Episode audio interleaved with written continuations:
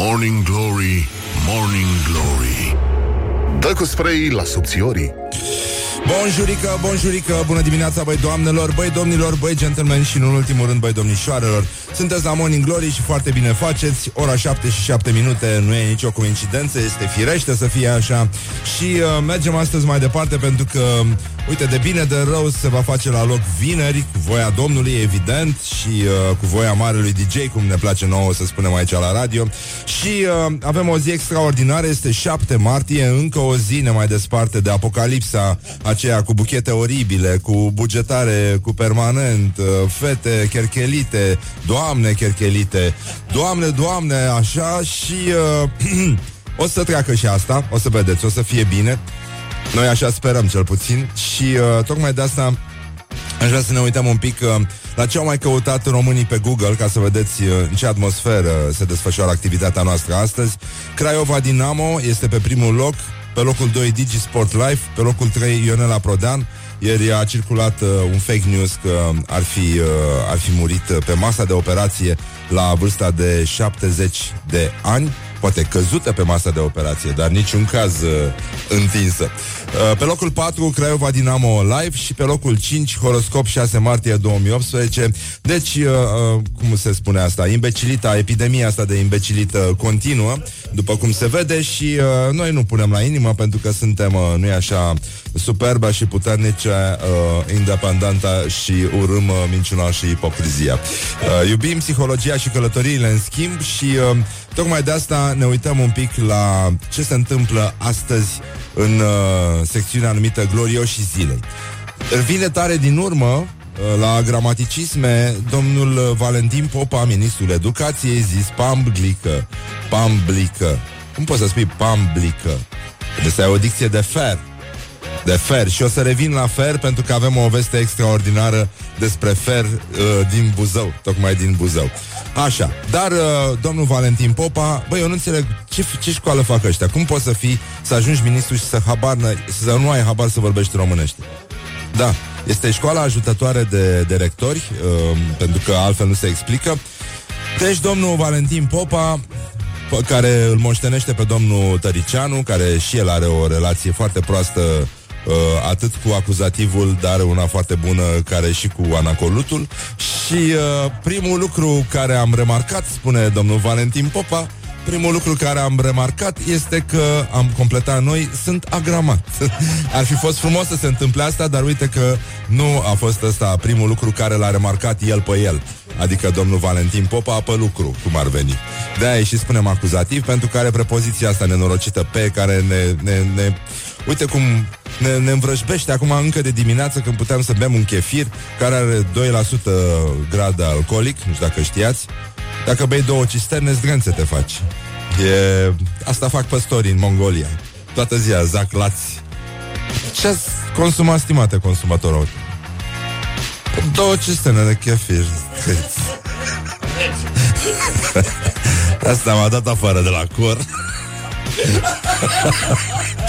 Așa, bun. Iată, uh, Eugen Teodorovici, ministrul de finanțe, proaspăt instalat proaspăt instalat în funcție, dă o șansă feminismului. Pentru că nu se, pur și simplu nu se mai poate așa.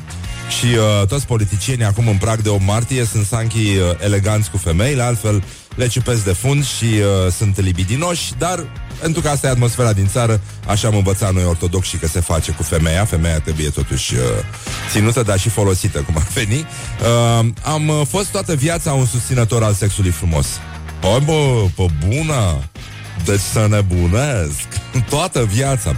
Deci toată viața noastră, atenție acum, am fost în mare parte a ei deci ăștia sunt uh, genul care relativizează absolutul, ceea ce oricum face poporul român uh, de-a lungul existenței sale, pentru că popor e ca și cum ai spune uh, cât de cât integral, știi? E cât de cât uh, perfect, oarecum absolut, genul ăsta de trebușoare așa, deci toată viața am fost, în mare parte a ei, adică toată viața și în plus, pe lângă asta, cum ar veni, și în mare parte din ea. Putea nu extraordinar? Deci dacă ceva nu mergea bine toată viața, bă, măcar în mare parte din ea, a fost exact cum a fost în toată viața. Ceea ce, statistic vorbind, are omul dreptate. Că n-ai cum, nu te pui cu calculele, cu cifrele. Deci e foarte bine. Am fost, deci toată, noastră, toată viața noastră am fost în mare parte a ei conduși de bărbați în funcțiile publice importante. Să le dăm o șansă femeilor în conducerea PSD.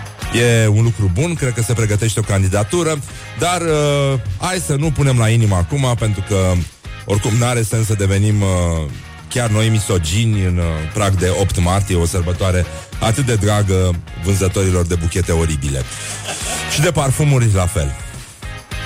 Adrian Solomon, deputat PSD, a zis Jandarmii vor avea o indemnizație de 10% pentru intervenții pentru că stau de dimineață în ploaie și ascultă cum suflă unii în buvuzelă.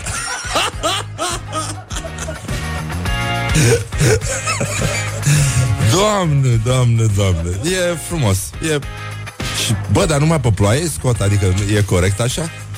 Să le dea și indemnizație de umiditate atunci Pentru că ni se umezesc jandarmii Veni. Ni se umezesc forțele de, de ordine Uh, revine domnul Corneliu Bichineț, uh, fruntea Plutonului, a zice alături de Valentin Popa, bun, la mare distanță de domnul Daia, nimeni nu, nu se avântă acolo unde acest uh, vultur uh, al uh, care e singurul vultur, singura acvilă care are grijă de oaie și nu no, pradă. Da, nu, nu, nu, nu fură de pe pajiște întării. Uleu, ce s-a întâmplat? Așa. Ei, voiam să vă vorbesc mai mult, dar ați avut noroc de data asta. Revin imediat, uh, revin imediat cu o veste foarte frumoasă din, uh, de, din Buzău, respectiv la Muzeul Județean Buzău. La ora 12 se deschide expoziția, știu că o așteptați de mult, Fierul de călcat. Istorie, utilitate, rafinament. Morning Glory, Morning Glory, nu mai vă bătesc ca chiorii. Așa, băi doamnelor, băi domnilor, băi gentlemen și nu în ultimul rând, băi domnișoarelor, ne gândim evident că în fiecare dimineață, atât la Scarlett Johansson cât și la bandana lui Manole când uh, ascultăm uh, Paradise City și alte melodii îndrăgite de la formația vocal-instrumentală Roze și uh, Arme, pardon, Arme și Roze, da. Da, Inițial, uh, dacă mai trăia, nu așa, Radu Beligan, era Beligans în Roses, dar uh, acum stăm puțin liniștiți și uh, nu mai facem glume tâmpite, pentru că se supără ascultătorii din Buzău, care au senzația că cineva vrea să invidiază pentru expoziția Fierul de călcat, istorie, utilitate, rafinament. Astăzi se deschide expoziția la Muzeul Județean Buzău. Botoșanul va trebui să vină foarte, foarte tare în forță ca să echilibreze puțin situația. În orice caz, ne întoarcem la uh, glorioși zile. Avem o colecție foarte, foarte frumoasă astăzi. Um, a revenit Corneliu Bichineț, cum ziceam, uh, deputat PMP. El uh, a făcut niște afirmații care l-au, l-au ridicat un pic în percepția publică. Are o cotă bună, zic eu, pe uh, piața declarațiilor, uh, nu e așa, mă rog, dincolo de bine și de rău, să zicem, să le numim așa.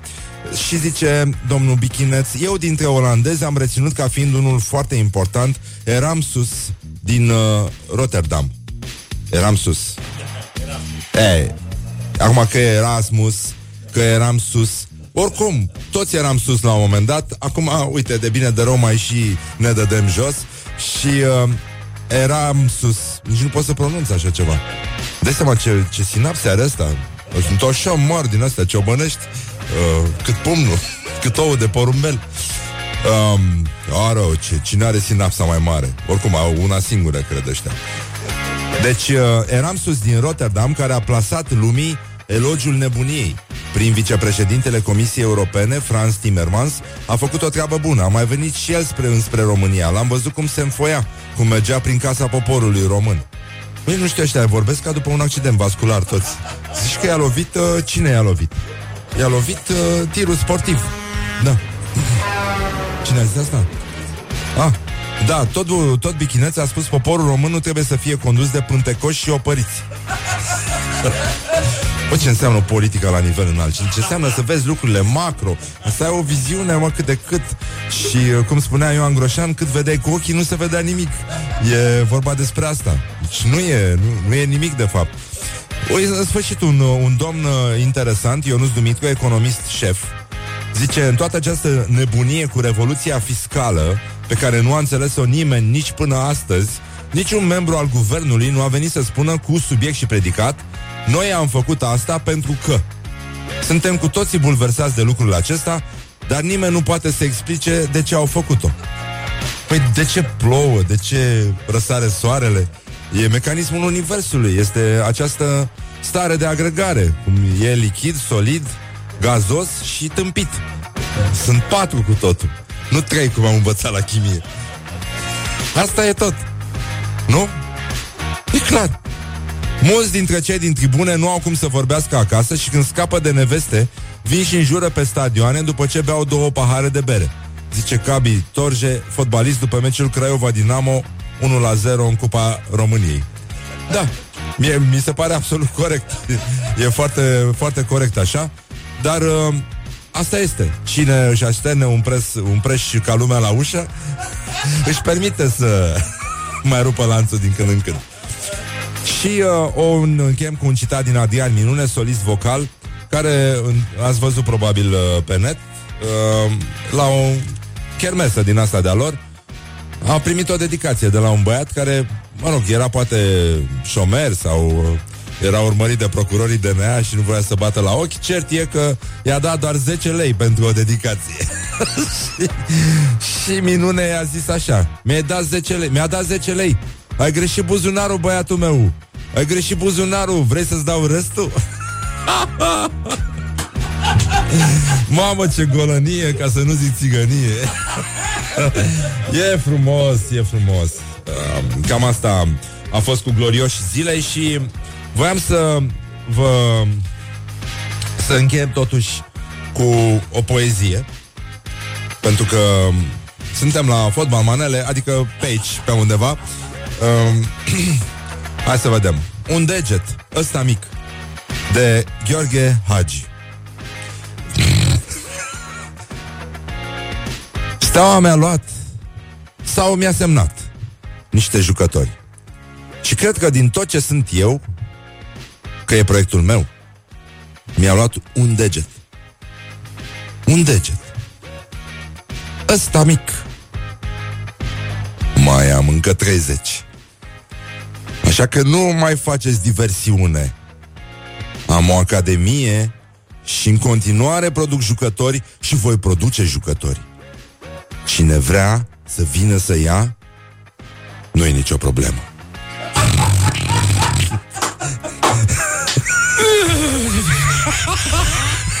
Așa. Bun, hai că am uh, trecut și peste treaba asta cu bine, zic eu. Să ascultăm o piesă muzicală foarte frumoasă de la Van Morrison, uh, Brown Eyed Girl, da? E fata cu ochii căprui, ceea ce, uh, cum se spunea în copilărie, o căprui ca la pui, nu? zboară, puiule, zboară. Don't sleep on you. Morning Glory at Rock FM. What the duck is going on? Morning Glory, Morning Glory. Nu mai vă bătesc ca chiorii. Bonjurică, bonjurică, bună dimineața, băi doamnelor, băi domnilor, băi gentlemen și, în ultimul rând, băi domnișoarelor. Să ne uităm puțin la ce mai fac românii. Sunt uh, mari probleme în țară, foarte mari probleme. Avem uh, o problemă foarte mare, de exemplu, în Piatra Neamț. Bună dimineața, Piatra Neamț. Se prinde Morning Glory la Piatra Neamț, se prinde pe dreac. Da. Hai, De asta, de asta se întâmplă ce se întâmplă, pentru că nimeni nu se mobilizează acolo. Problemă mare. În ziarul Piatra Neamț, următorul titlu. Stoluri de ciori terorizează un cartier din Piatra Neamț. Mii de familii de ciori s-au instalat confortabil în zona gropii de gunoi ce aparține societății uh, asocierii bla bla bla. Disconfortul produs de aceste zburătoare oamenilor este unul apocaliptic. Păsările fac în continuu o gălăgie care te scoate din minți, se grăinățează peste tot și strică efectiv cheful de ieșit în curte. Deci asta fac ăștia, mă, în Piatra Neamț. Stau ce stau în casă și după aia ies în curte. deci cam asta e viața la Piatra Neamț. Stă și ce ați făcut azi? Pe păi am stat în casă și după aia am ieșit în... Am avut chef să ieșim în curte. Aveți așa o poftă să ies în curte? Da. e clar și se vede din avion din avion Zice ziarul ăsta din Piatra Neamț că aceste mii de păsări au venit la o groapă de gunoi unde se găsește mâncare, nu doar gunoiul provenit de la măturatul străzilor sau molozul de la dărmături. Deștepți ăștia s-au prins că ciorile nu trag la moloz.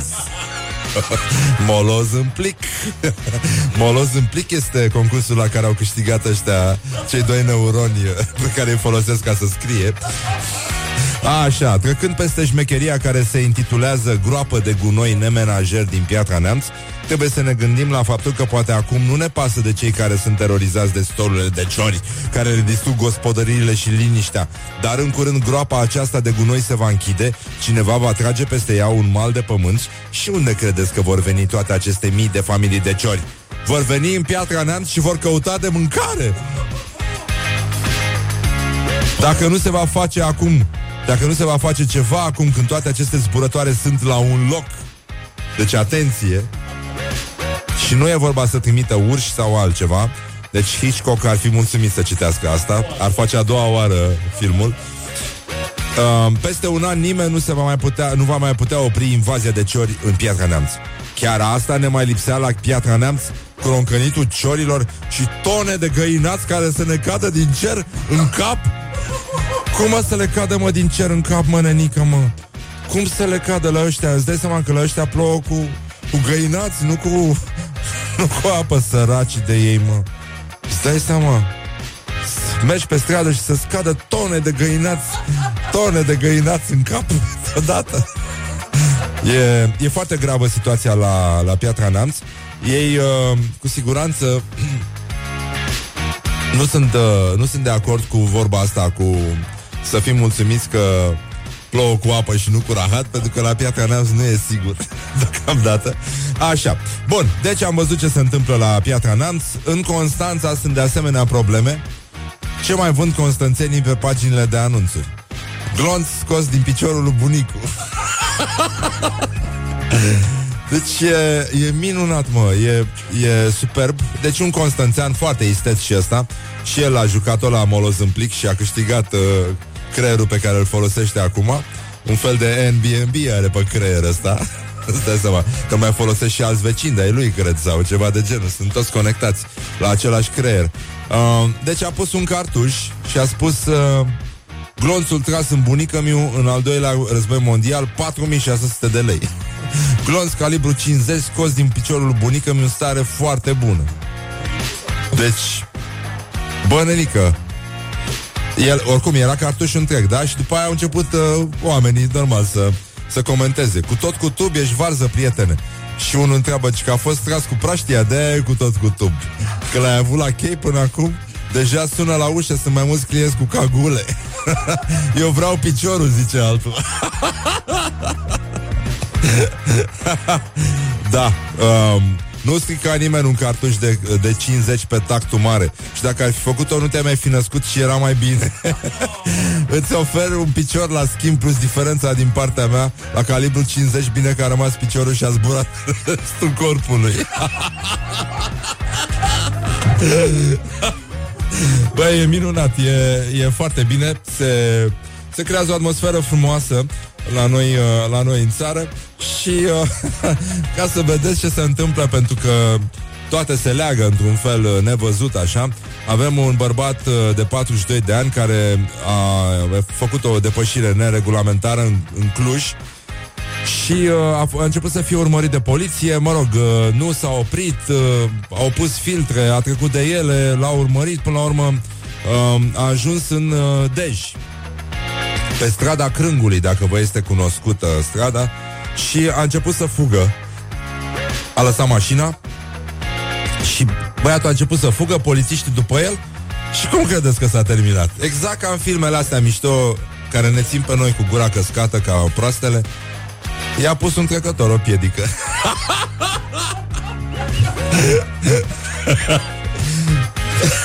e nu știu, dacă cineva nu credea până astăzi în Tom și Jerry, în Woody, în Scooby-Doo, e bine să o fac din ce în ce mai mult.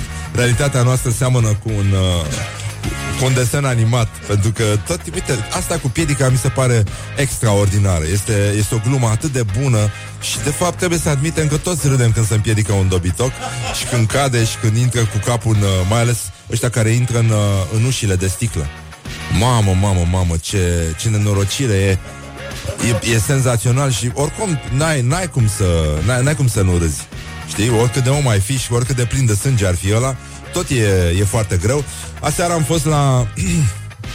Aseară am fost la uh, lansarea Samsung S9 Mamă, nebunie, îți dai seama, telefoane, plate, fete, influencer, micro-influencer. Erau din ce în ce mai mici influenceri. Am văzut o grămadă de influenceri mici, mici, mici, mici, așa din ăștia de scară de bloc, foarte drăguți. Dar partea foarte mișto, mă rog, din uh, revoluția asta pe care o aduc telefoanele în viața noastră, Băi, se și încarcă nenorocirea aia de telefon M-am întâlnit cu Cristian Vasile, fotograf aseară Și avea o husă la telefon Și se freca pe burtă cu ea așa Și se încărca telefonul Nici nu vrei să știți ce am spus Că poate să facă el cu telefonul lui În momentele de singurătate și reflexie Dar, dar uh, Bă, Nenica, au cântat aia de la Golan și uh, are telefonul o aplicație care îți transformă fața într-un fel de desen animat, într-un personaj de desen animat, așa, un fel de emoji sau cum de se numesc prostiile alea.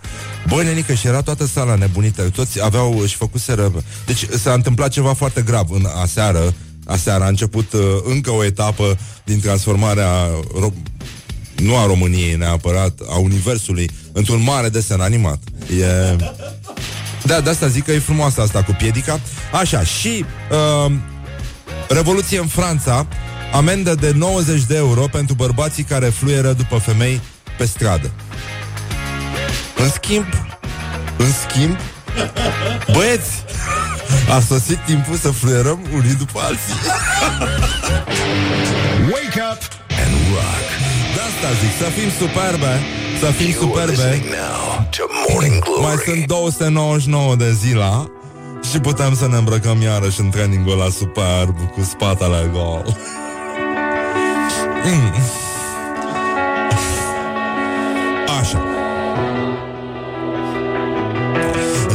Imediat cu o cercetare despre vinuri și uh, ce ar mai fi de zis prejudecățile românilor despre vin. O să auziți niște lucruri foarte interesante într-un reportaj cu tremurător, dar uh, zgutuitor, așa cum v-a obișnuit uh, Morning Glory, realizat, uh, nu-i așa, la uh, târgul de vinuri. Nu mai râdem ca proasta.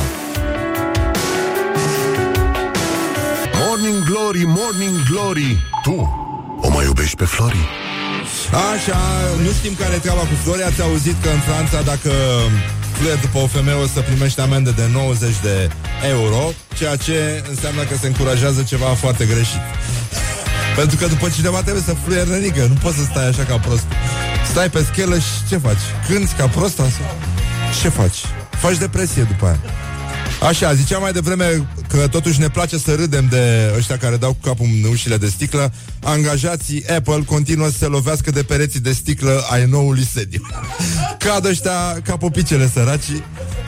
E foarte grav. Asta nu înseamnă că ei nu ar fi inteligenți sau ceva de genul ăsta, dar oricum situația este foarte gravă. Acum când am venit dimineața la radio, taximetristul era foarte nemulțumit de faptul că erau uh, margini de zăpadă murdară pe trotuare și a zis, de ce nu-i scoate, domne, pe asistații ăștia social? Să, să dea zăpadă la o parte, să muncească și ei două zile pe săptămână. Și uh, am uh, găsit știrea asta cu uh, niște asistați social uh, din, uh, din Târgoviște. Sunt 300, sunt 300 și 270 de ei 270 dintre ei au depresie, au uh, adeverințe medicale și uh, este singurul lucru care uh, îi asigură că nu vor fi trimiși la muncă. E, sunt niște declarații foarte, foarte mișto. Um, deci e depresia, e un fel de epidemie, cum la alții uh, sunt uh, boli din astea care provoacă scărpinat. La ăștia este depresie și uh, um, primarul, mă rog, primarul vrea să ia o, o măsură oarecare, mai ales că l-au... Uh, L-au văzut pe un, uh, un țigan din ăsta care și-a, s-a dus și a luat ajutorul și după aia și-a făcut selfie că s-a dus în Franța. e, e foarte mișto știrea pe b1.ro și, uh, și, a, și canal de, mă rog, așa. Și zice un, uh, un uh, asistat din ăsta social că am adeverință, sunt bolnav, vai de capul meu, nu pot nici să mă aplec să mă închei la șirete. are 40 de ani, mă, nu are mai puțin de 40 de ani. Păi dacă îmi vine sânge pe nas, am tensiune cum să muncesc. Uh, a zis-o cucoană. Da, mă, e clar că ăștia fac depresie numai când se gândesc că ar putea să muncească. Doamne ferește, ei știu mai bine decât oricine că uh, munca strică îngrozitor programul și uh, e clar că nu se mai poate așa. Bun, avem uh, și uh, vești uh, proaste în schimb din, uh, din Botoșani. Un preot din Botoșan a pus taxe atât de mari încât oamenii s-au oferit să plătească în rate ca să le pomenească morții. 200 de cetățeni, pe bune, e îngrozitor. Două sate din Botoșan suferă de la treaba asta și, uh, mă rog, ăștia sunt toți foarte supărați pe preotul care slujește alternativ la bisericile din, uh, din aceste două uh, sate, Ilișeni și Românești, se numesc județul așa, preotul Marineac. Ce suntem preu supărați pe el, ne-a pus să plătim 70 de lei pentru un pomenic. 70 de lei și ne dă nici chitanță. Și dacă nu suntem acasă când mai vine, ne face de râs la biserică, la slujbă, că n-am vrut să-i deschidem. Nu mai putem. La rugat să-i plătim în rate. Nu vrea. A spus că vrea toți banii odată. Nu mai avem de unde da, suntem bătrâni. Cum să dau 70 de lei ca să-mi pomenească morții? Eu pâine cu ce iau? Eu dau, n-am zis că nu dau, dar e prea mult. În plus are și o firmă care vinde praznice și suntem obligați să mai dăm și acolo bani. Băi, nenică, este îngrozitor, dar ăsta mi se pare că totuși nu gândește comercial, pentru că dacă oamenii sunt bătrâni și el acceptă ratele, s-ar putea la un moment dat să rămână cu ele neplătite. Deci va trebui să-și facă și o firmă de executat uh, bătrânii care nu au plătit uh, ratele pentru pomelnice, pentru pomeniri, pentru... Cum? Da, este programul uh, Ultima Rată. Este ceva ce... da, e, adică asta e regula, știi? La anunț te duci și știi că vine și la la tine. E, la mormântări nu-mi dau seama dacă e neapărat satisfacție sau frustrare, pentru că, da, tu te duci, dar știi că gestul tău frumos gestul tău frumos rămâne fără urmări, adică asta e. It is good from the sides. This is Morning Glory. Oh, a, încă o ocazie de a asculta pe marele nostru rechin de adâncime. Acum în piesa asta, nu știu dacă știți, există un pasaj undeva înainte să înceapă soloul de chitară, unde se aude incipientul, rechinul incipient. Uh! Wake up and rock. You are listening now to Morning Glory. Morning Glory, Morning Glory. Tu o mai iubești pe Flori? Bonjurică, bonjurică, bună dimineața, băi doamnelor, băi domnilor, băi gentlemen și, în ultimul rând, băi domnișoarelor. De fapt, bonjurică, bonjurică, Răducanu. Afară e din ce în ce mai puțină răcorică, Răducanu, și din ce în ce mai multă căldurică, Răducanu. Vom avea în zilele care urmează, pentru că încălzirea vremii este o năpastă pe care nu o putem uh, combate. Dar uh, e o năpastă de bună calitate, zic eu, și uh, nu e ca și cum uh, ne-am războit cu ciorile astea care au să invadeze municipiul Piatra Neamț. E o problemă foarte mare, tone de găinați cad și acum din, uh, din ceruri peste uh, Piatra Nemțeni sau cum, cum se numesc ăștia? Pietreni Nemțeni. Așa, uh, e nenorocire, ne-a și scris un ascultător la 0729001122 Morning Glory, Morning Glory Hitchcock antrenează ciorii. Mulțumim pentru mesaj. Răzvan uh, din Snagov este acesta, da. E, uite, zice că a și redus viteza ca să mai prindă din emisiune la volan până ajunge acasă. Foarte drăguț. Hai că e, hai mă, e, e frumos? E frumos. Așa se ascultă Morning Glory, ediție integrală. M-am și întâlnit aseară cu o prietenă din publicitate, mi-a zis că am repet poantele. Zic, băi, uh, doamnă, e Aș la radio, da, de la 7 la 8 e niște oameni și doar ăștia, fani adevărați, hardcore, uh, stau de la 7 la 10 și ascultă Morning Glory, cum ar trebui și făcut, dar nu avem ce să facem, trebuie să vorbim despre pentru toți oamenii care se trezește și merge să muncește. N-are depresie, da, nu facem depresie când auzim de muncă, da, da, da, da, așa sunt uh, oamenii din publicul Morning Glory, Morning Glory. Ei, la la Buzău la Buzău, știu că așteptați știri din Buzău, la Buzău astăzi, deci dacă puteți ajunge la ora 12 la Muzeul Județean, pa, prindeți tăierea de pamblică la expoziția asta superbă de care era mare nevoie, de care poporul român are mare nevoie, uh, de care bărbatul român și sperăm să ajungă și la Vasului, pentru că ar fi foarte interesați acolo. Uh, fierul de călcat Istorie, utilitate, rafinament. E cu totul altceva decât bărdița. E adevărat. Când lovești cu fierul de călcat, nu e ca și cum ai, uh, ai lovi cu barda, cu baltagul sau cu toporaș. E cu totul și cu totul altceva. E adevărat, e adevărat că nu se taie la fel de ușor o găină cu fierul de călcat, dar merită încercat, măcar poți să o sperii de moarte. și să o aranjezi să stea mai frumos în tavă. E, e foarte bine. Nu mai o părăști, nu? O atingi un pic cu ăla, e și o ții și caldă. Doamne sfinte, doamne, doamne. Dar nu avem nimic, nu mai avem bule Nu mai avem nimic, ca suntem uh, bine mersi. Bun, hai să ne uităm la ce au mai făcut românii La orientări și tendinți. Uh, Mădălin Boerică, nu știu dacă auzit de el, ați auzit de el 24 de ani, fotbalist la ASE Voința Belcin Liga a 5-a Whatever. A fost uh, reținut de autoritățile din Craiova După ce a jefuit o casă de pariuri Înarmat cu o armă de jucărie L-au arestat săracul, el avea un, uh, un pistol de jucărie, a intrat în, uh, în agenția de pariuri și a plecat cu suma de 7000 de lei. El a mai jucat și în Germania un pic, uh, respectiv uh, 24 de minute.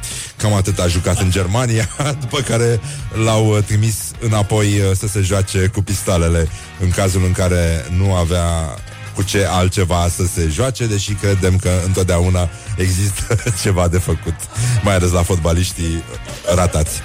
Și, uh, da, e adevărat, uh, pistolul trăgea cu crampoane, era un pistol modificat uh, și uh, e... Mă rog, cam atât s-a putut. E clar că și fotbalul e prea mult pentru unii. Adică să joci fotbal totuși, cum spunea și Hagi, îți trebuie coco și Madalin Boerică n-avea coco. Clar. N-a avut coco. Ce să facem? Donald Trump a căzut 222 de uh, locuri în topul Forbes al celor mai bogați oameni uh, ai lumii. I-a scăzut averea de la 3,5 miliarde la 3,1 miliarde.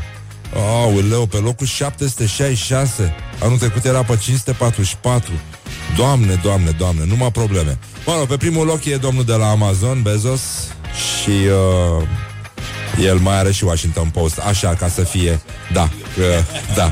E, e ca atunci când uh, Îți pui uh, extra uh, maioneză pe shawarma e, Mai pui acolo să fie. Așa, și o chestie foarte, foarte uh, emoționantă, o descoperire uluitoare în Antarctica și uh, asta ne anulează temerile, că, adică ne spulberizează pur și simplu uh, temerile legate de posibila dispariție a unei specii pe care cu toții o iubim, mai ales aici unde sim- ne gândim tot timpul uh, la ce o fi însemnând încălzirea globală, de fapt. Și uh, da, avem 1,5 milioane de pinguini o colonie uriașă pe insula Danger. Oare de ce nu se fac excursii acolo? De ce nu merge lumea mai des pe insula Danger? Um, da, e, e o colonie foarte frumoasă, gheață groasă, se ascund pinguinii acolo de minune. Singura veste proastă legată de acest subiect este că pinguinii ascultă Brașovanca. Don't sleep on you. Morning Glory at Rock FM. What the duck is going on?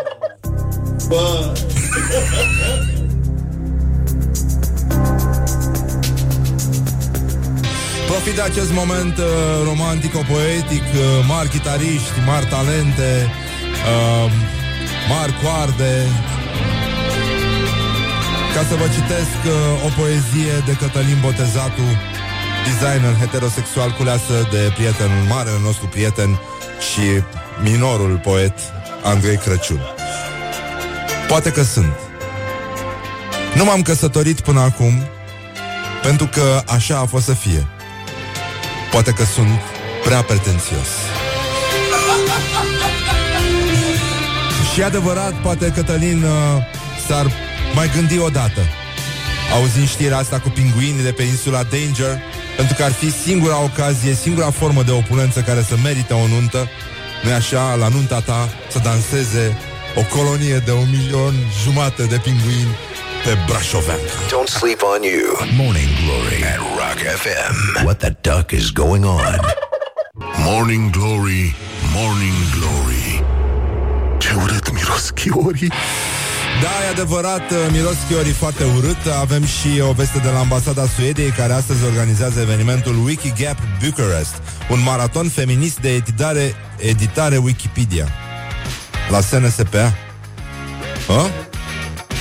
La ora 6 pe Bulevardul Expoziție numărul 30 Asa la 917. Eu nu am mai fost acolo. Adică am fost în 916, dar 917 parcă n-am fost. Nu mai știu, da. Voi fi fost sau poate n-am fost eu.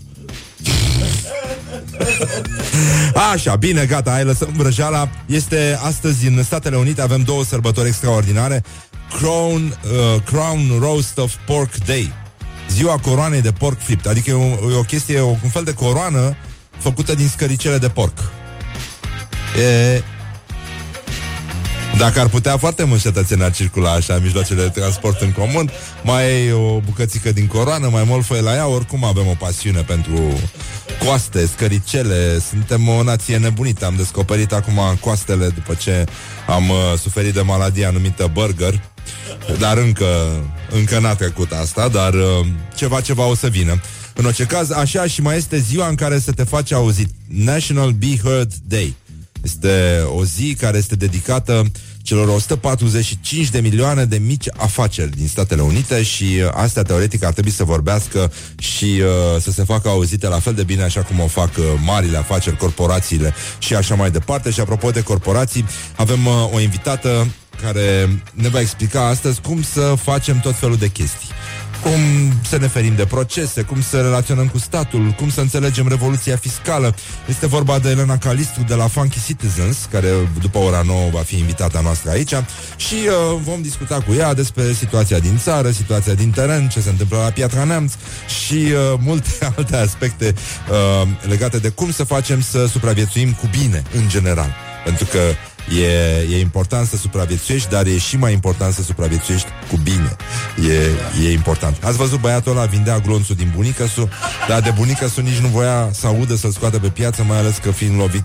Uh, un tip care a dat în Constanța, una nu știu dacă ați prins știrea, uh, glonț de 50, uh, deci calibru 50, care se folosește în general la artiler- artileria aeriană.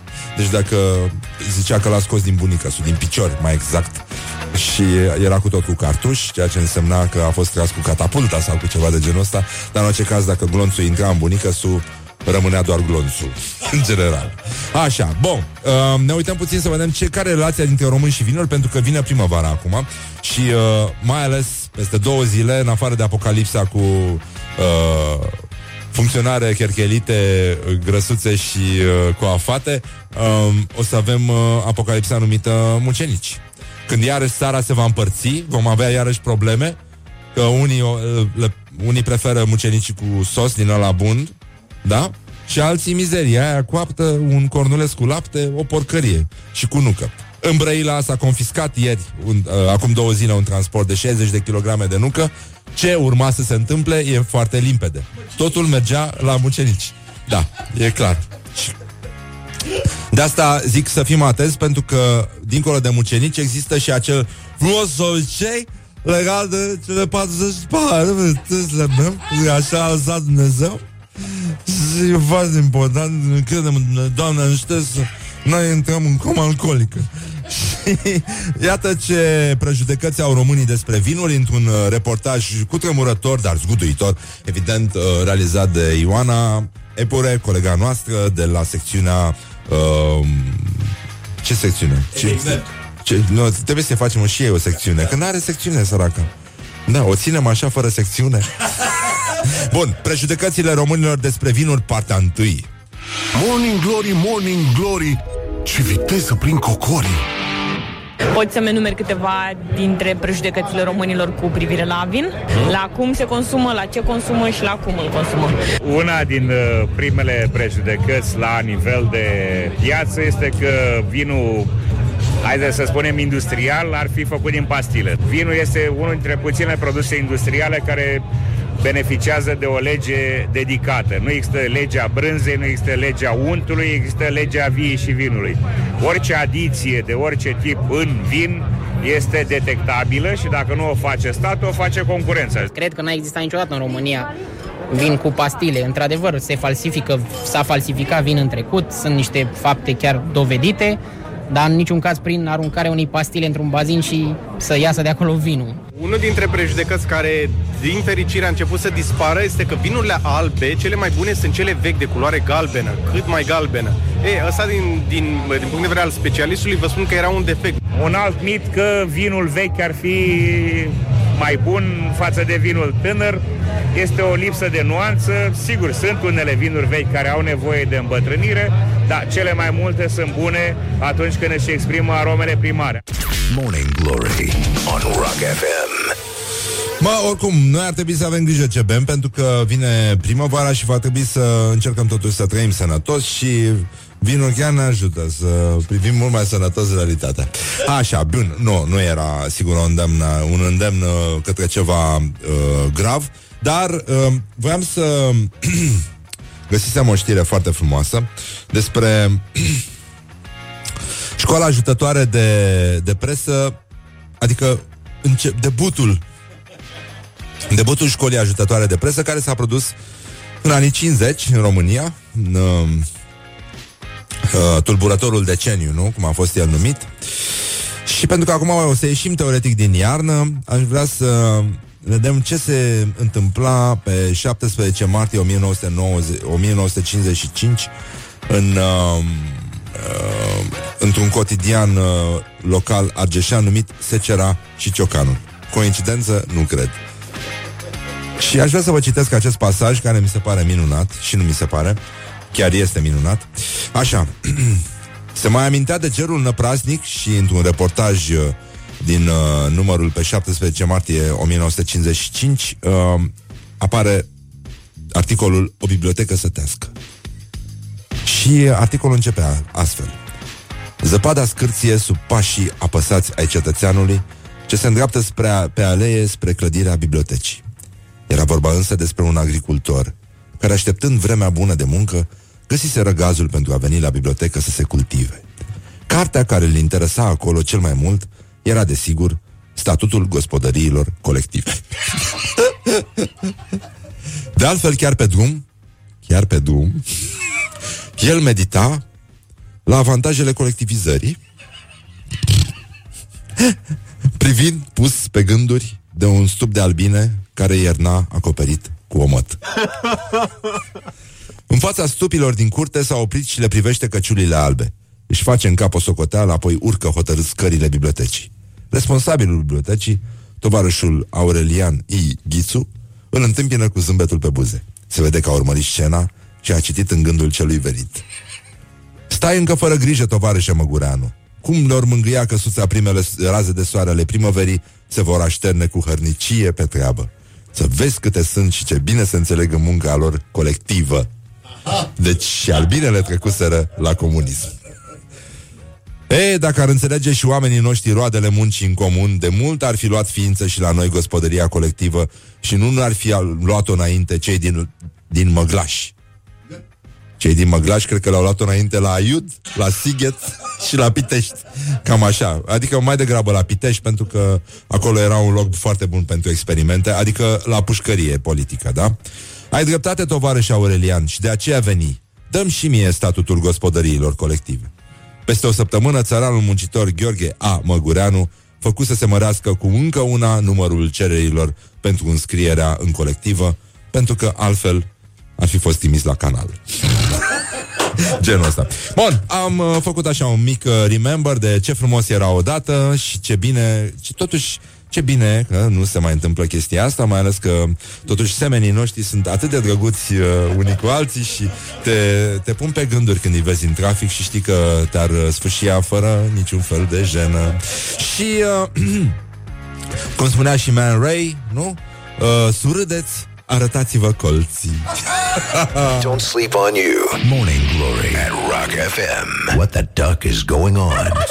Bun, și ascultăm și piesa asta noastră preferată, melodia preferată 1979 de la The Smacking Pumpkins. Morning Glory, Morning Glory.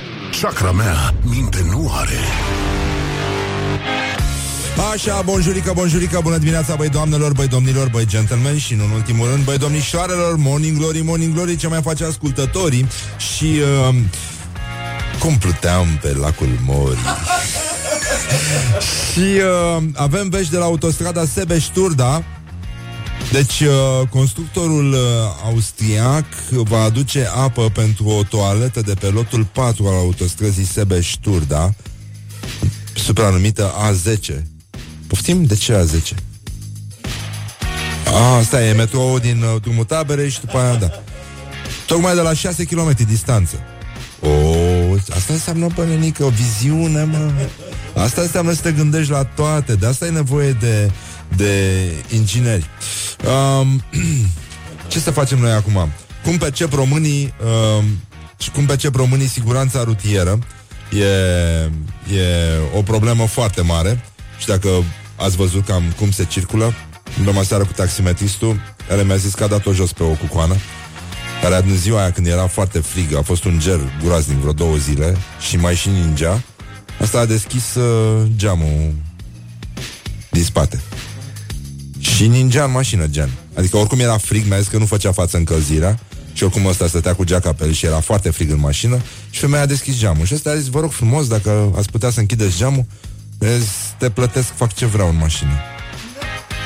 Și ăsta a zis, nu mă plătiți pe mine, plătiți cursa. Și eu vă rog să închideți geamul. Nu închid nimic. Și a dat-o jos din mașină. Da. deci cam așa. Dar uh, vorbeam cu el despre cum se, după cum, cum se organizează și traficul și cum este organizat totul așa, astfel încât să te scoată din minți și să uh, ai viață grea, de fapt. Noi, pe, pe noi pare că ne, ne conduce o șleachtă de sadoma, nu, nu de sadici, nu de masochiști. Că noi nu le putem face nimic. Știți cum era bancul ăla, cu ce face un sadic unui masochist? Nimic. Dar uh, eu nu sunt convins că noi suntem masochiști. Eu nu sunt convins. Cineva ne-a pus greșit diagnosticul. Nu, nu ne place să ne chinuim așa. Și, dar ce fac ăștia alții în schimb în trafic, nu știu, pentru mine dacă vreți să vă aveți o probă că imbecilita este o boală mult mai gravă decât orice altă boală, orice altă epidemie, e ceva care se ia, mai ales în trafic. Că omul pleacă normal de acasă, a intrat în mașină, a mers 10 secunde și a devenit fiară. E, e un parcurs uh, absolut natural, știi? Bănenică și pe Eminescu, care e o stradă cu un sens unic, da? Și care, mă rog, mai e blocată pe alocuri de mașini, că nu poți să circuli uh, așa uh, pe două benzi pe toată lungimea străzii, dar în general poți, pentru că mai sus poți, după aia nu mai poți înainte să, să ajungi la uh, înainte de romană, mă rog așa, dorbanți și uh, bă, oamenii încep să meargă pe un singur și, știi? Deși până atunci au mers pe două. Și dacă încerci să te să creezi a doua bandă, să o deslușești, adică să unul din ăștia doi, stânga-dreapta, să dea puțin mai încolo ca să încapă două mașini, răsare spiritul de competitivitate în români. Și uite, fraierul ăsta vrea să se bage în fața mea. Și de-aia nu-l las din mama lui de conducător auto. Și uite așa merge toată treaba și uite așa ne întrebăm oare cum o fi posibil ca niște indivizi care au ajuns în funcție de ministru să nu știe să vorbească românește. Deci, uh, școala ajutătoare de rectori, din care a răsărit domnul Valentin Popa, ministrul educației, um, a făcut o treabă foarte bună, pentru că domnul Valentin Popa ignoră, cum să spun, uh, maestuos, poate, cazul acuzativ. După cum a o face și domnul Tăricianu, dar acolo ne-am obișnuit. E, o, e stilul omului, nu? Și zice, primul lucru care am remarcat. Zice domnul Valentin Popa. Primul lucru care am remarcat eu pe el. Vedeți? Dar uh, poate că e ungur. Poate că vorbește ca ungurii. Primul lucru care am remarcat eu la el. Nu? Da, e deci, ăsta nu știe să vorbească românește, da, e inginer, nu? A, a spus că e inginer? E inginer. Ah, ok. Da, dacă e inginer, n-are, n-are dreptul să vorbească nu așa românește. Ce zice? Da, da, da, e adevărat. Așa, vine domnul uh, Eugen Teodorovici, ministru de finanțe, care lovește și el necruțător Zice, am fost toată viața un susținător al sexului frumos. Vine acum o martie și toți uh, băieții ăștia din politică încearcă să pună bine cu electoratul feminin și Sanchi suntem drăguți și trimitem buchete oribile. Și uh, zice, toată viața noastră am fost în mare parte a ei. Mie îmi place foarte mult. Mie în România mi se pare că este uh, locul în care se relativizează absolutul pe bandă rulantă. Adică din toate chestiile astea mari, ne facem o treabă mică, știi?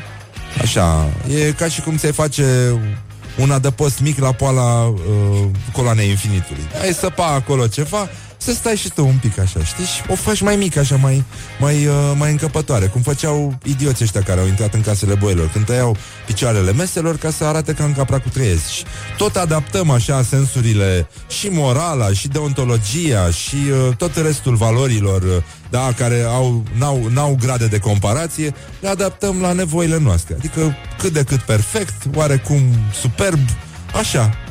Toate sensurile absolute devin uh, mici, modulabile, așa, de casă, știi cum ar veni?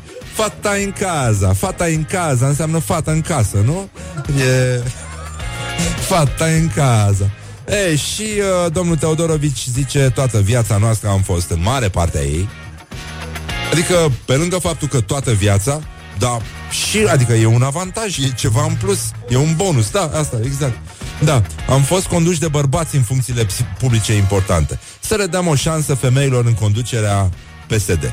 E foarte drăguț. Uite, domnul Adrian uh, Solomon, deputat PSD, zice jandarmii vor avea o indemnizație de 10% pentru intervenții pentru că stau de dimineață în ploaie și ascultă cum suflă unii în vuvuzele.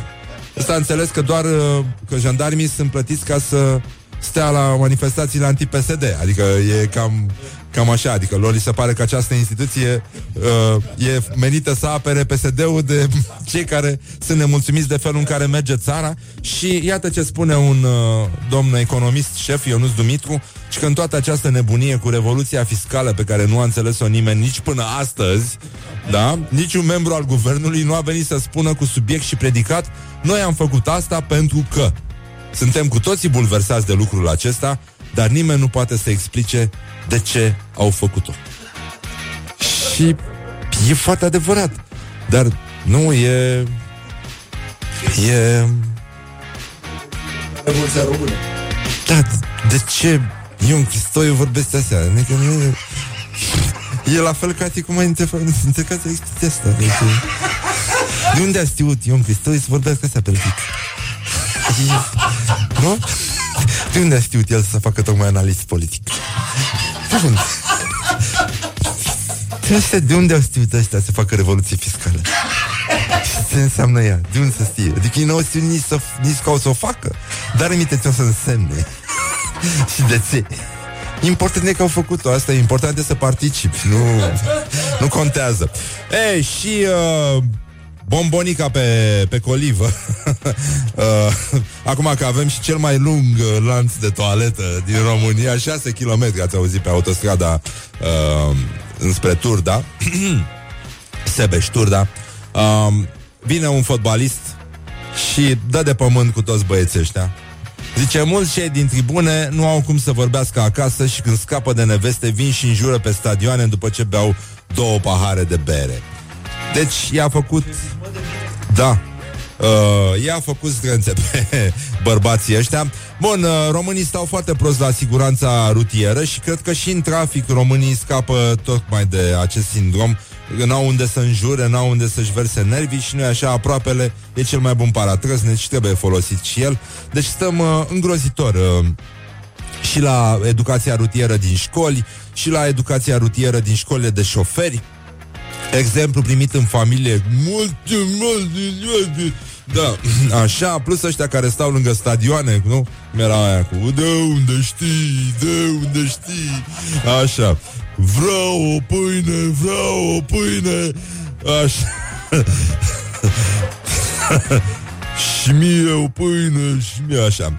Deci avem uh, Zilnic în România 5 persoane decedate, 22 rănite grav, 87 rănite ușor și 275 de accidente soldate numai cu pagube materiale într-o singură zi, da? Dacă vouă vi se pare că ar fi ok, atunci uh, e nasol. Și oricum, România este pe penum, penultimul loc da, la siguranța rutieră la nivel european este înaintea Bulgariei. Doar bul- frații noștri bulgari, uh, da. Și credem că i- la procentul lor contribuie și uh, șmecherii din Brăila cu BMW-uri matriculate în, uh, în Bulgaria și toți cei din Giurgiu și așa mai departe și toți băieții cu glugi. Uh, dar, dar, dar, noi nu uităm că în spatele oricărui bărbat puternic este o femeie care îl trimite să ducă gunoiul.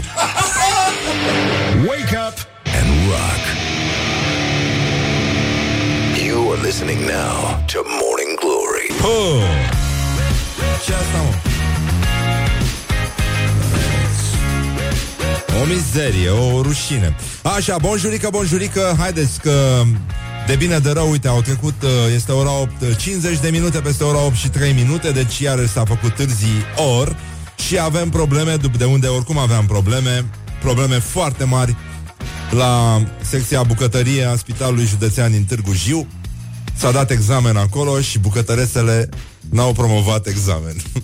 n-au reușit să facă testul grilă, da? Um, două persoane cu experiență în bucătărie s-au înscris la concursul pentru ocuparea postului vacant de bucătar la Spitalul Județean de Urgență Târgu Jiu, ceea ce înseamnă de obicei niște sacoșe foarte, foarte mari um, în drumul spre casă cărate de acolo. Bun, deci uh, au venit două candidate Domnul master șef de acolo Bucătarul șef al spitalului Cristian Stanciu Nu le-a promovat Pentru că nu n-a înghițit, că, cum se zic ăștia în, uh, în publicația Gorj Domino, uh, n-au înghițit răspunsurile celor două bucătărese. Uh, una dintre ele chiar, uh, chiar a avut uh, uh, o, o experiență bogată la bucătăria Cazare Cantine Rovinari. Deci uh, nu venea de ori și unde așa. Și uh, uite că, din păcate, din păcate uh, nu au promovat și bolnavii primesc acum mâncare la caserolă, la spitalul uh, din uh, Târgu Jiu, unde, vă aduc aminte, există o cârciumă ca să înțelegeți cam ce se întâmplă în Târgu Jiu, pentru că este și el un fel de județul sălaj, așa, al, uh, al Gorj. Ei, nu mai, ei, ei, știu că ai rude acolo, nu mai da din cap, așa că știu că ești pe interes, dar uh, E, e un, uh, era o cafenea, mă, care se numește Mozart Și toată lumea îi spune Beethoven În Târgu Jiu. Deci nu, eu mi odihnesc cazul, ca să zic așa.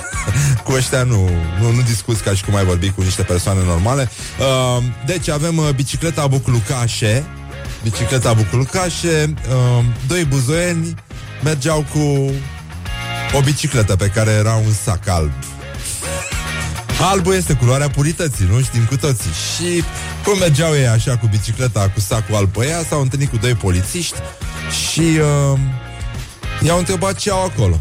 Așa. Ăștia s-au fustăcit un pic. Știți cum sunt buzoienii Imediat se fustăcesc. Și Ce să vezi? Și chiar și buzoienii au fost uimiți Când au deschis sacul Că ei nu știau că e asta acolo. Era un căprior împușcat. Se sinucisese S-a dus spre un vânător și el a trebuit să se apere de el și l-a omorât. A atacat, pur și simplu, pentru că nu mai suporta viața asta, pentru că îi tăiaseră ajutorul de șomaj, cum am văzut că se întâmplă și la Târgoviște. Deci, bă, din 300, din 300 de asistați social, 270 să aibă depresie, mă? Pentru că dacă ai depresie, nu poți să muncești. Și a făcut unul selfie și s-a dus în, uh, în Franța cu familia. Și a zis, ce n-am voie să fac selfie? Uite, îmi fac selfie și cu matale, i-a spus reporterul. Așa. mă scuzați. Am tușit eu, nu este o înregistrare, este tusea autentică a lui Răzvan Exarcu, care a și răgușit urlând aici, ai cap de taur! Și uh, era știrea asta foarte frumoasă, în care Adrian Minune a primit 10 lei de la o dedicație, ai văzut chestia? E foarte mișto și a zis uh, ăluia care i-a adus 10 lei, ai greșit buzunarul, băiatul meu, ai greșit buzunarul, vrei să-ți dau restul? Vrei să-ți dau restul? Așa, înainte de a asculta, de a asculta pe Elena Calistru de la Funky Citizens, care vine aici după ora 9, încercăm să ne uităm uh, la ce spun românii despre ordinea vinurilor la masă. În ce ordine procedăm? Cum facem noi, de fapt, ca și oameni? Ca și, da, pentru că se bea în dezordine, după părerea mea. Nu e corect ce se întâmplă, așa că e mult mai bine să încercăm... Nu, nu, nu, nu, mai bine vă citesc o poezie de Hagi. Noi vorbim despre vinuri după aia. Este o piesă nouă, se numește Un deget, ăsta mic, de Gheorghe Hagi. Steaua mi-a luat sau mi-a semnat niște jucători. Și cred că din tot ce sunt eu, că e proiectul meu, mi-a luat un deget. Un deget, ăsta mic. Mai am încă 30. Așa că nu mai faceți diversiune, am o academie și în continuare produc jucători și voi produce jucători. Cine vrea să vină să ia, nu e nicio problemă. Gheorghe Hagi. Și Jimi Hendrix. Că na. Oh. Wake up and rock. You are listening now to Morning Glory. Morning Glory, Morning Glory. Din metrou ies muncitorii. Sigur că sunt muncitorii și firea mama lor a dracu că iarăși a început să plouă și uh, e o vreme extraordinară, dar noi știm că în weekend va fi cald și bine și în orice caz primăvara este ceva inevitabil, deci uh, ne setăm uh, mințile așa și încercăm să trecem și peste ziua asta cam împuțită și uh, na, nu știu cum să vă spun, uh, cum ar zice cum ar zice, unde era Hansel și Gretel era vrăjitoarea aia, nu? Cu uh, căsuța din turtă dulce. Nu? Da. Dacă ai niște turtă dulce la tine, cred că e mult mai bine uh, să treci peste mizerile pe care le fac șoferii în trafic, nu? Pentru că sunt multe băltoace și șoferii știu foarte bine asta. Și lupta surdă dintre noi și șoferii care vor să ne stropească din cap până în picioare și n-au, uh, they don't have mother, they don't have father, adică n-au mamă, n-au tată, uh, continuă și uh, de asta ar trebui să, singura noastră șansă este să gândim pozitiv și să fim îmbrăcați în fâș, mai ales uh, singur sub fâș ar fi un uh, titlu foarte frumos de roman erotic, singur sub fâș. Așa, uh, și să spunem... Uh, Uh, dacă avem turtă dulce, nu asta ne mai uh, ne crește speranța de viață cât de cât și zicem uh, mușcă din turtă când șoferul te stropește pe burtă. E o prostie, mă rog, nu cred că e adevărat, dar merită încerca, nu știu, vedeți și voi, poate merge. Altceva, alt sfat, nu știu, să vă dau în afară de uh, a purta cizmulițe de cauciuc și uh, un, uh, o hăinuță din asta bună din cauciuc până la cizme, da? Ca să ne ferim de animalele care conduc ca niște animale, care sunt animale. Și uh, încercăm totuși, apropo de animale, să facem puțină ordine pe masă, înainte de a o primi aici în studio pe invitata noastră, Elena Calistru, de la Funky Citizens, pentru că vorbim despre ordine, disciplină și a gusta vinul, de exemplu, face parte dintr-un soi de disciplină, o știință aparte, să vedem ce spun oamenii despre ordinea vinului la masă, pentru că toți știm că totul trebuie băut într-un anumit fel, că șampanie la început, că alb după aia, că nu bem alb după roșu, că nu bem roșu după alb, nu bem bere după vin și așa mai departe. Băi, gata, s-a terminat cu vrăjeala, iată un material uh, cu tremurător, dar zguduitor, marca Morning Glory, realizat de Ioana, uh, despre ordinea vinurilor la masă. Morning Glory, Morning Glory, ce viteză prin cocorii. Care este ordinea vinurilor la masă? Am am început întotdeauna cu un vin alb, un vin roze și un vin uh, roșu. Uh, O logică normală a, a vinurilor ar fi un, uh, un Pinot Gris, un uh, Sauvignon Blanc, un uh, Chardonnay, uh, urmând de roze, după care se începe cu cele roșii fetească neagră, uh, Merlot și Cabernet. În general, băuturile nu-i bine să le amesteci, de aici facem referire la spiritoase. Băuturile spiritoase nu-i bine să le mixezi între ele în momentul în care le consumi, pentru că transferul alcoolului în sânge se face mult mai rapid și îți dă starea de, de, de beție. Da? Pe când la vinuri există clar o ordine de, de degustare și de băut efectiv. Spumantul este recomandat să bea la începutul mesei și se recomandă spumantul brut la începutul mesei pentru că îți dă poftă de mâncare, pregătește or- organismul cu energie, mai ales când vorbim de mesele lungi, care trecem prin uh, fel de deschidere a energie întreuri, să fel ajungi la principal, capătul mesei. desert și tot așa. După spumant este recomandat vinul alb, apoi vinul roze și în final vinul roșu. Deci astea sunt cele trei trepte de degustare, dar contează foarte mult și ce ai la masă, că dacă preparatul pe care l-ai pe masă se asociază doar cu un vin alb, n-ai cum să continui cu celelalte. Ordinea firească oriunde în lume și care nu ține de o modă sau de un uh, pattern cultural, de la vinurile albe neutrale, seci, tinere, fără rez de zahăr, fără arome foarte complicate, gradual, cu uh, adaos de aromă, cu un conținut alcoolic ridicat, până la vinurile roșii și în final până la vinurile desert, uh, foarte complicate. Morning Glory on Rock FM.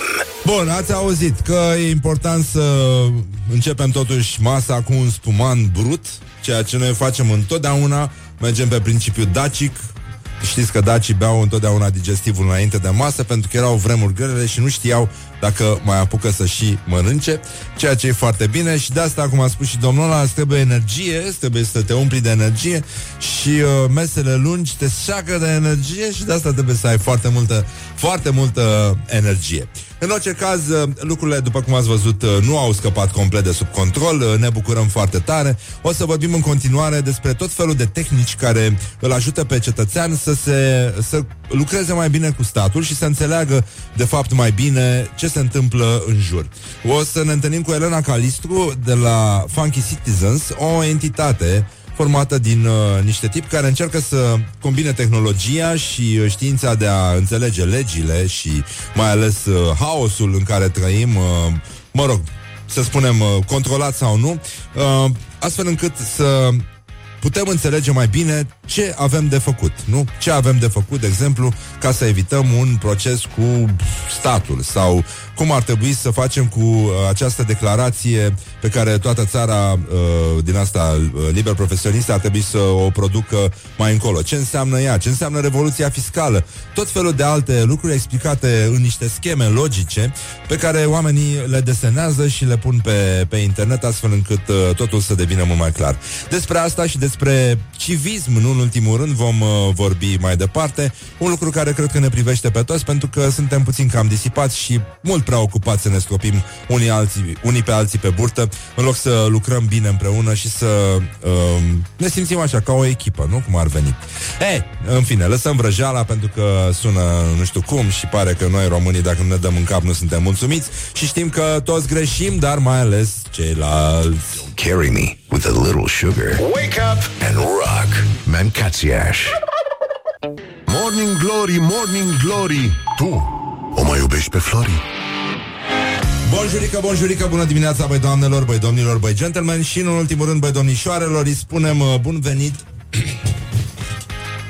Bun venit Bun venit! Elena Calistru de la Funky Citizens Bună dimineața, Bună Elena dimineața! Așa, ai emoții? E totul bine? E totul bine. E cât de cât perfect, nu? Dacă nu faceți poze cu părul ăsta, Ah, uite, eu n-am problema asta, da, e, eu am scăpat, da, am doar păr pe față, e mult mai decent așa, ceea ce nu-ți doresc, oricum, e departe de a... Așa, um, ce faceți voi la Funky Citizens, de fapt, ca să înțeleagă cei care nu au auzit de această entitate civică? în afară de scandal, Da, adică, mă rog, scandal, exact. Păi ne ocupăm cu educația civică, uh, ne ocupăm cu verificat dacă politicienii mint sau nu. aha, foarte mișto asta. Um, Și ce iese? Da, nu, scuză nu e nevoie să-mi răspunzi, e ok. Mai, din când în când mai iese și bine. Ei, Da, asta înseamnă statistica. De fapt. exact, numer, le, legea numerelor mari. Uh, da, cam asta facem noi. Încercăm să nu renunțăm, uh, ne distrăm câteodată Așa. și de cele mai multe ori ne enervăm foarte, foarte tare și încercăm să-i învățăm și pe alții cum să folosească legea, drepturile, nebuniile astea, așa. în uh, dialogul cu politicienii, statul și uh, Autorități, în general, da. autorități. Care ar fi, nu știu, care e cel mai mare hit al vostru, ca să zic așa? Cred Super că hit. factual. Cred că factual e proiectul nostru pe care uh, îl folosim pentru a uh, verifica afirmațiile politicienilor, dar se duce foarte bine, mai ales în perioada alegerilor. Am făcut live fact-checking pe de, deja celebrele dezbateri între Iohannis și Ponta. Adică, uh, practic, ce se întâmplă? Practic, care e ne mecanismul? uităm la uh, ce declară oamenii ăștia, vedem dacă uh, verificăm pe date reale și pe statistici oficiale, pe legislație, dacă ce zic ei e real sau nu. De exemplu, domnul Liviu Dragnea afirma anul trecut că există o gaură, că, că au plecat tehnocrații și l-au lăsat cu o gaură în buget de vreo 10 miliarde. Aha. Asta și vreo dou- două, trei zile m-am uitat pe bugetele țării, niște mii de pagini din 2012 până, astă, până în ziua respectivă și mi-am dat seama că nu era nicio gaură. Mă rog, evident, pentru un om normal era evident că nu poți să pleci chiar cu 10 miliarde după tine. Da? Noi trebuie să nu le mai verificăm și pe datele respective și să profităm de ocazie să mai și educăm publicul un pic. Așa, uite, avem acum o exclusivitate. Emilia Șercan uh, a scris pe Press One Zice, o mică exclusivitate ca să aveți ce citi la cafea. SRI a anulat diploma pe care ministrul de finanțe Eugen Orlando Teodorovici a primit-o de la Colegiul Național de Informații fără să fi trecut măcar o singură zi pe acolo, după cum el însuși a recunoscut. Însă știrea cu adevărat bombă este că SRI a decis să închidă Colegiul Național de Informații. În acest moment activitatea colegiului este suspendată, închiderea propriu-zisă fiind o chestiune de săptămâni, după cum au declarat sursele pe care uh, se bazează Emilia Șercan. Da, uh, Înțeleg că ministrul de finanțe a declarat la TVR că are diploma de la Colegiul Național de Informații al SRI, fără să fi fost pe acolo, și că diploma a fost adusă la birou. Știați de genul ăsta de distracții? Uh, sunt da, mulți... Uh... Sunt, sunt multe situații, îmi imaginez, dacă au ajuns chiar să închidă colegiul în loc să restructureze, e probabil un caz uh, așa cunoscut și în rest sunt celelalte.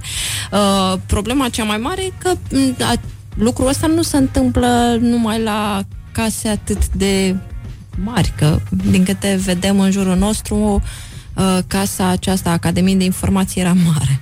Mult mai mare decât ne imaginam. Adică tot apăreau diversi oameni care aveau prin CV pusă această uh, această academie.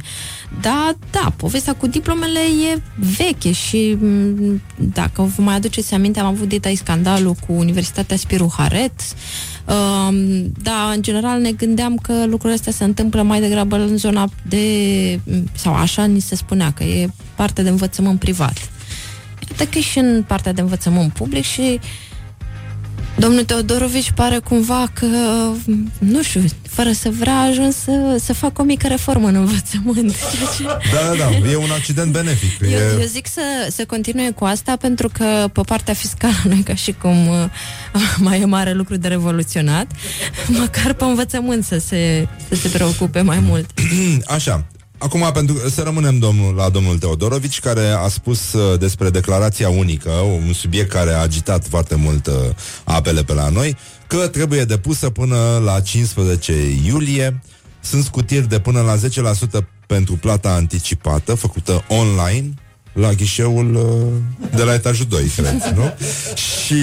Uh, tot uh, domnul Teodorovici a spus că termenul pentru depunerea uh, a, acestei declarații va fi 15 iulie, iar pentru plată 31 martie anul următor. Până la urmă, ce ar trebui să înțeleagă un cetățean? Știu că voi explicați, faceți scheme din astea logice cu niște pătrățele care merg așa unul spre celălalt și urmezi pașii logici și reușești eventual să înțelegi ceva ce te chinui să înțelegi de la televizor, radio, emisiuni de proastă factură cum este Morning Glory și multe, multe alte entități media care mai mult creează confuzie. Primul lucru pe care trebuie să-l înțeleagă cetățeanul este că mai bine să aștepte. Ah. În primul rând să nu se ducă la o coadă să se așeze acolo. Acum. Acum. Uh, eu tot povestesc în ultima vreme, mai ales cu oameni din zona asta mai creativă, oamenii care lucrează pe drepturi de autor, oamenii care lucrează cu PFA-uri, uh-huh. că e mai bine să așteptăm în acest moment pentru că mai mulți nervi ne facem. Hai să vedem declarația aia pusă pe site la Ministerul Finanțelor, pe site la ANAF sau pe unde ori pună până la urmă. Da. Hai să vedem aplicația aia online, dacă ori face o aplicație și după aia să vedem ce, ce avem de făcut.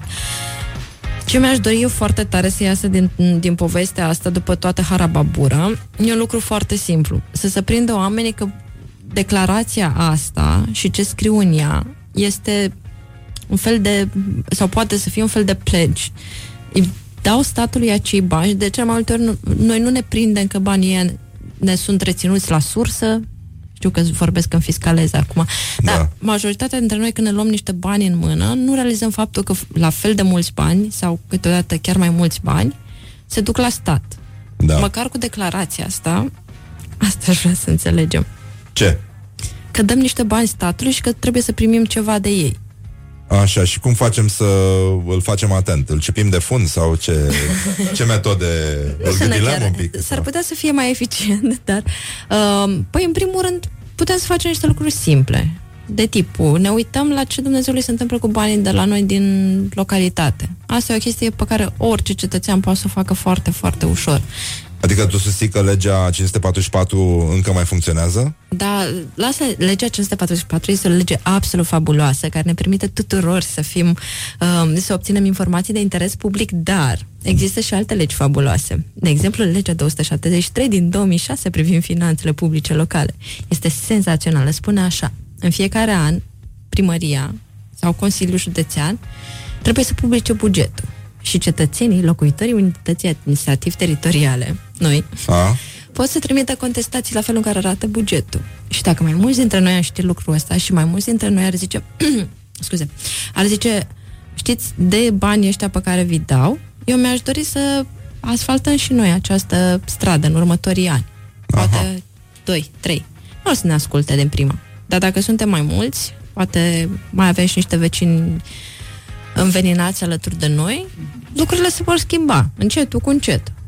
Da, e mișto. Uite, aseară mergeam cu un taximetrist care mi-a spus că stă undeva în Pantelimon și că totul era minunat până când uh, s-a apucat primarul să aranjeze frumos cartierul și să planteze ghivece de flori și uh, se puteau parca mașini, uh, adică era o regulă din asta neștiută, toată lumea își parca mașinile frumos pe trotuar, se ieșea, se intra, mai erau uh, locuri de parcare și la stradă. Acum a făcut, a, a micșorat trotuarul, l-a umplut cu ghivece și nu se mai pot, s-au pierdut cam 50 de locuri de parcare în zona în care locuia el, deși toată lumea era liniștită, erau trotuare largi și așa mai departe. Ei, genul ăsta de inițiativă, uh, sensuri giratorii, tot felul de demențe din astea în care se și bagă bani, ar trebui să facă parte nu din planul pe care îl afișează primarul la Și pe care m, început de orice cetățean an. se poate implica, dar, m, mă rog, știu că sună clișeic așa cu toții putem face ceva.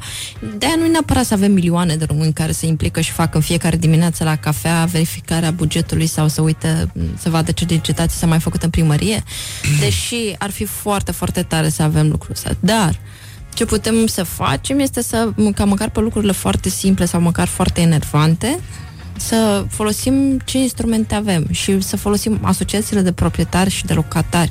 Sunt super importante, nimeni nu le mai folosește decât pentru uh, plătit întreținerea. Dar ele, prin, ele ar putea să fie genul ăla de cum, reprezentant al comunității care să ducă să zică primarului, băi nene, mai lasă-mă cu chivecele. Sau care să, să fie locul în care lași o petiție o, sau o, o solicitare către primărie, o plângere, o misivă, pe care ți-o semnează ceilalți vecini în ziua în care plătești întreținerea. E frică să nu se vadă, să nu se știe, că nu știi niciodată cum ajungi. Eu aș fi, Cât de rău poate să mai fie? foarte curios, foarte curios să văd cum arată creierul celui care a decis că pe linia asta de față a parcului Cismigiu, cea din fața primăriei, e bine să fie niște ghivece cu flori în fața parcului. Eu, eu sunt dezamăgită că nu există și oameni care să le păzească. Pentru că la mine în sectorul 3, în momentul în care pe linia de tramvai s-au pus tot așa niște ghivece, s-au pus și niște oameni de la pază care să stea acolo în timpul nopții să se asigure că ghivecele nu vor pleca. Și pe aia cine îi apără? Exact. E, e, e vorba și despre asta. Bun, o să revenim uh, puțin la revoluția fiscală, la această, această confuzie controlată pe care statul o exercită asupra noastră. Suntem cu Elena Calistu de la Funky Citizens și o să înțelegeți uh, din niște discuții scurte, dar uh, întinse, uh, profunde, uh, cum ar am putea noi, uh, simpli cetățeni, să schimbăm lucrurile din țara asta pentru că implicare humanum est, uh, gen. Așa, până una alta, băi, am auzit, uh, ești la curent cu muzica, asculti ceva? Nu. Ah, greu. Nu, ascult doar politicieni. Uh, să-ți... Uh, există o piesă, I Got The Power, știi? Piesa aia, I Got The Power, așa. Și uh, se traduce așa cum Breaking the Law, știi? Aia o știu mai Așa. bine. E, aia este, cum, cum se traduce? Cu Breaking Zalău, știi? E vorba de Zalău. Chiar avem o știre din Zalău. Imediat o să vă informăm și despre asta. Și uh, asta cu I Got The Power uh, se traduce aici la Rock FM mai cap de Tower.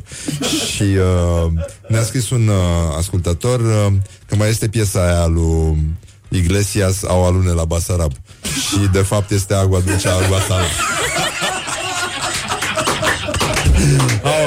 Basarab, mulțumim că există. agua dulce, agua la o la Basarab. Bun, revenim imediat la Morning Glory și ascultăm și o piesă superbă de la Led Zeppelin pe care n-ați mai auzit-o aici pe caseta de la Rock FM, All My Love. Wake up and rock. You are listening now to Morning Glory. Morning Glory Morning Glory. Se duc sau se întorc cocorii? Asta e o întrebare care nu ne frământă neapărat acum, dar va veni și vremea cocorilor, pentru că oricât ar veni ei, nu ne putem noi întoarce așa cum o fac ei. Ce părere are Funky Citizens? Suntem cu Elena Calistu de la Funky Citizens, o entitate care dezvoltă spiritul civic în România și o face nuanțat, relaxat. Voi vă și râdeți acolo? Că Des- păreți cam... des- uh, mai puțin eu. Mai puțin tu, da, ești mai, uh, mai încordat așa. Ei, Da. cineva trebuie să fie și aforisit. Da, e adevărat. Dar înțeleg că lumea se distrează și în orice caz, felul în care desenați uh, toate sfaturile voastre uh, pentru cetățean uh, arată destins, așa, e uh, colocvială comunicarea cu oamenii. Și Da. face totul să pară foarte simplu. După părerea ta, lucrurile s-au schimbat în România? Adică acest discurs apocaliptic pe care l-au românii despre țara în care trăiesc, plus uh, procentul ăla de oameni care fug din țară în mod constant, uh, ți se pare că ar trebui să ne umple de speranță sau uh, să ne facă doar vigilenți și atât? Acum, nu, nu stăm chiar fabulos, dar noi mergem super des prin școli, licee și alte asemenea locuri uh, ce vă Da. da. pline așa de tineret. Mie îmi dau speranță. O să sune așa un pic muși-muși, dar dacă te întâlnești cu copii, mă rog, tineri, de până prin, până prin 16 ani, o să vezi că sunt foarte, foarte mișto, foarte deștepți, foarte um, orientați către niște valori, sunt mult mai puțin cinici decât eram noi, Da. mult mai puțin preocupați de a avea ambiția aia, de a reuși, de a arăta că, nu știu, uh, nu mai e nimeni care a luat aceeași notă în clasă ca și noi. Adică a dispărut acel imbecil spirit de competiție și... Uh, E un soi de competiție, dar e un pic diferită. E, un, e o competiție mult mai relaxată și m, mie, sincer să fiu, îmi place pentru că m, îi face să pară cumva din aceeași uh, poveste cu un tânăr similar din, nu știu, UK sau din Germania sau de prin alt loc din lumea civilizată. Problema este că la un moment dat cineva începe să le dea cu cinism peste, cu praf de cinism peste față și m, probabil intervine m, momentul ăla cu ce... defetism? Da, și cu ce vrei să te faci când o să fii mare, dar e momentul să te hotărăști la ce facultate vrei să dai, lucruri de genul ăsta.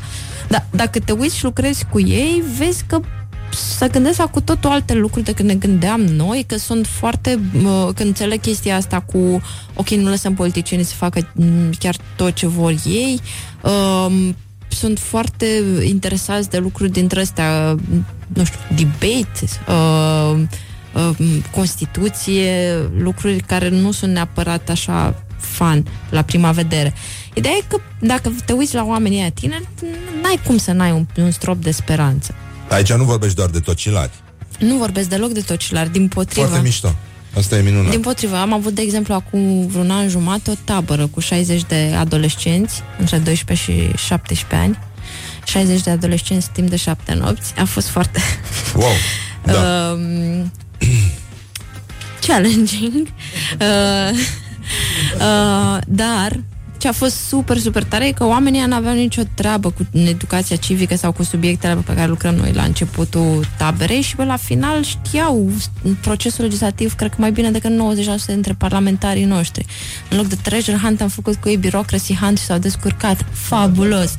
Um, am făcut uh, simulări de alegeri cu ei și au avut niște cursuri în uh, dezbaterile electorale mega mișto. De tipul, ok, ce vrem noi pentru educația din România? O taxă în plus de 20 de lei.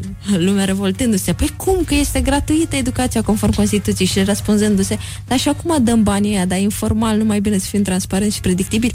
Că e Da. un, un gen de sofisticare intelectuală și uh, realism, dar nu dintre ăla de mamă, nu mai am nimic de făcut în viața asta. Adică au această abilitate de a transforma uh, bullshiteza pe care o vorbesc uh, politicienii și uh, tehnocrații ăștia care ne conduc în, uh, într-un discurs pe bune. Da. Într-o Și un discurs buneză. onest. Buneză. Un discurs onest, pe care Pe buneză. cred că ar trebui să m, îl mai învețe și alții. Păi, așa ar fi drăguț, um, dar vreau să, o să fac acum o trecere uh, superficială, dar importantă. Noi avem o problemă cu județul Sălaj. Voi v-ați ocupat vreodată de județul Sălaj? Dacă l-am ocupat, cred nu, că ar dacă fi v-ați ușor. ocupat de, de, de el sau că s-a Păi nu, întâmplat am putea să-l ocupăm. Pen- Adică Asta- nu știi nimic despre județul Sălaj Ba, știu despre ju- județul Sălaj faptul că ne-a dat un premier și încă un om de pe care Da. știu acum. E Cam atâta se știe în general E partea vă- vizibilă a acestui iceberg numit mm-hmm. județul Sălaj Mă rog, un, uh, un titlu din uh, magazinul Sălăjean Ne îmbolnăvim pe capete E școala ajutătoare de jurnalism Explozie de cazuri de gripă în Sălaj Și Horia avea un titlu din evenimentul zilei de demult uh, Explozie Explozie de diaree la Baia Mare.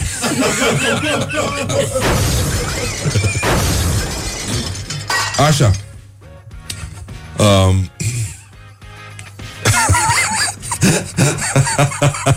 Eurodeputatul Norica Nicolae Ca să uh, înțelegi puțin contextul în care noi vorbim uh, edulcorat Despre inițiativă civică și așa mai departe Și să vezi ce se întâmplă afară Unde cred că încă mai plouă Ceea ce e foarte... Na- nu, nu mai plouă? Da, Doamne ajută, măcar atâta Deci eurodeputatul Norica Nicolae Vicepreședinte al grupului ALDE Organizează la Bruxelles conferința 100 de ani De la Marea Unire a Românilor 1918-2018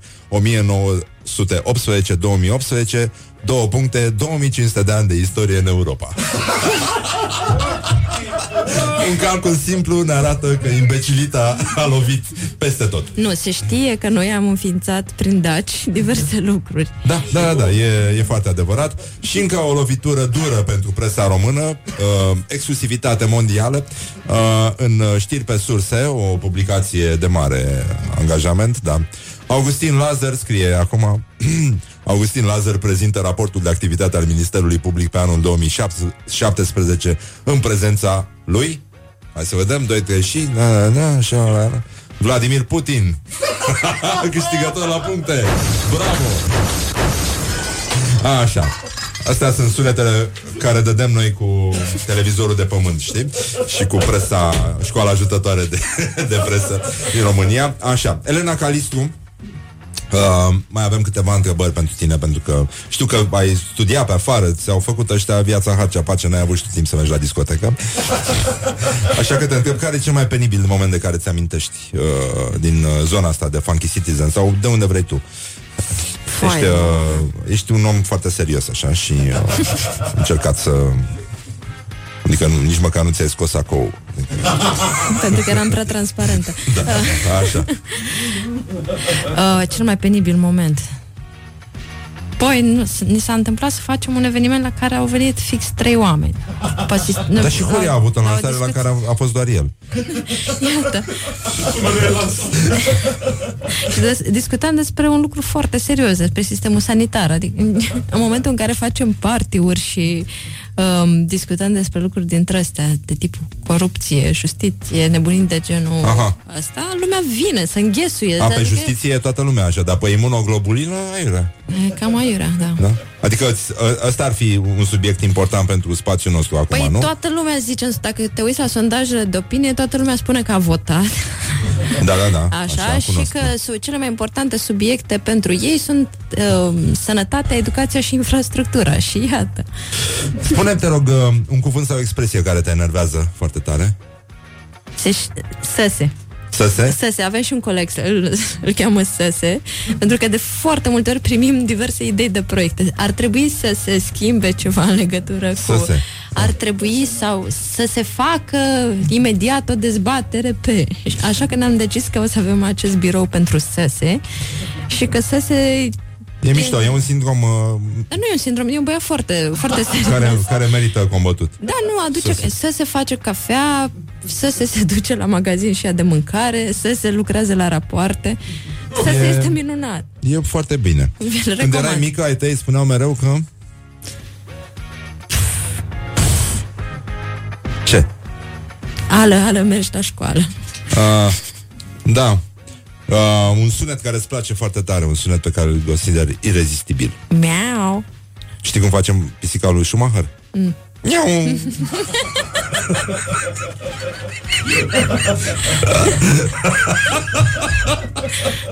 Ce prostie. Dacă mâine ar veni apocalipsa, ce ai mâncat la ultima masă? Uh, roșii cu telemea. Mamă, mamă, mamă. Și cu ceva deasupra, verdeață sau atât? Nu, poate fi și simplă. Da? Cu... Da, telemea simplă, din traia de Sibiu, dacă se poate proaspătă. Unde? Pe toată telemea e de Sibiu. Mm. și asta se știe. Da. Da. Ei, în fine, de bine de rău, uite că am scos-o la capăt. Îți mulțumim că ai venit, sperăm că te-ai distrat un pic. Uh, suntem bucuroși că domnul Vladimir Putin uh, ascultă, oricum el ascultă raportul uh, de activitate al Ministerului Public. în sfârșit intrăm și noi în normalitate. Ah, uh, la ora 17 um, la emisiunea asta, cum se numește mai emisiunea? On the Rocks. Știu doar realizatorul. Așa, da, On the Rocks cu Alex Dona. Îl avem pe Tudor Mureșanu de la asociația The Social Incubator. Ăștia vor să distrugă cu orice preț emisiunea da. da, asta e, atât s-a putut Așa, și mâine, uh, dacă Mă rog, așa Să vă uitați și la emisiunea lui Adi Despot Știi, știi cât de des Știi cât uh, ascult, cât, Azi e? Azi e miercuri, mă? Aoleu, ce varză sunt Da, diseară, așa Știi cât îmi place mie Cât, uh, cât ascult eu Vița de vie? Cât de despot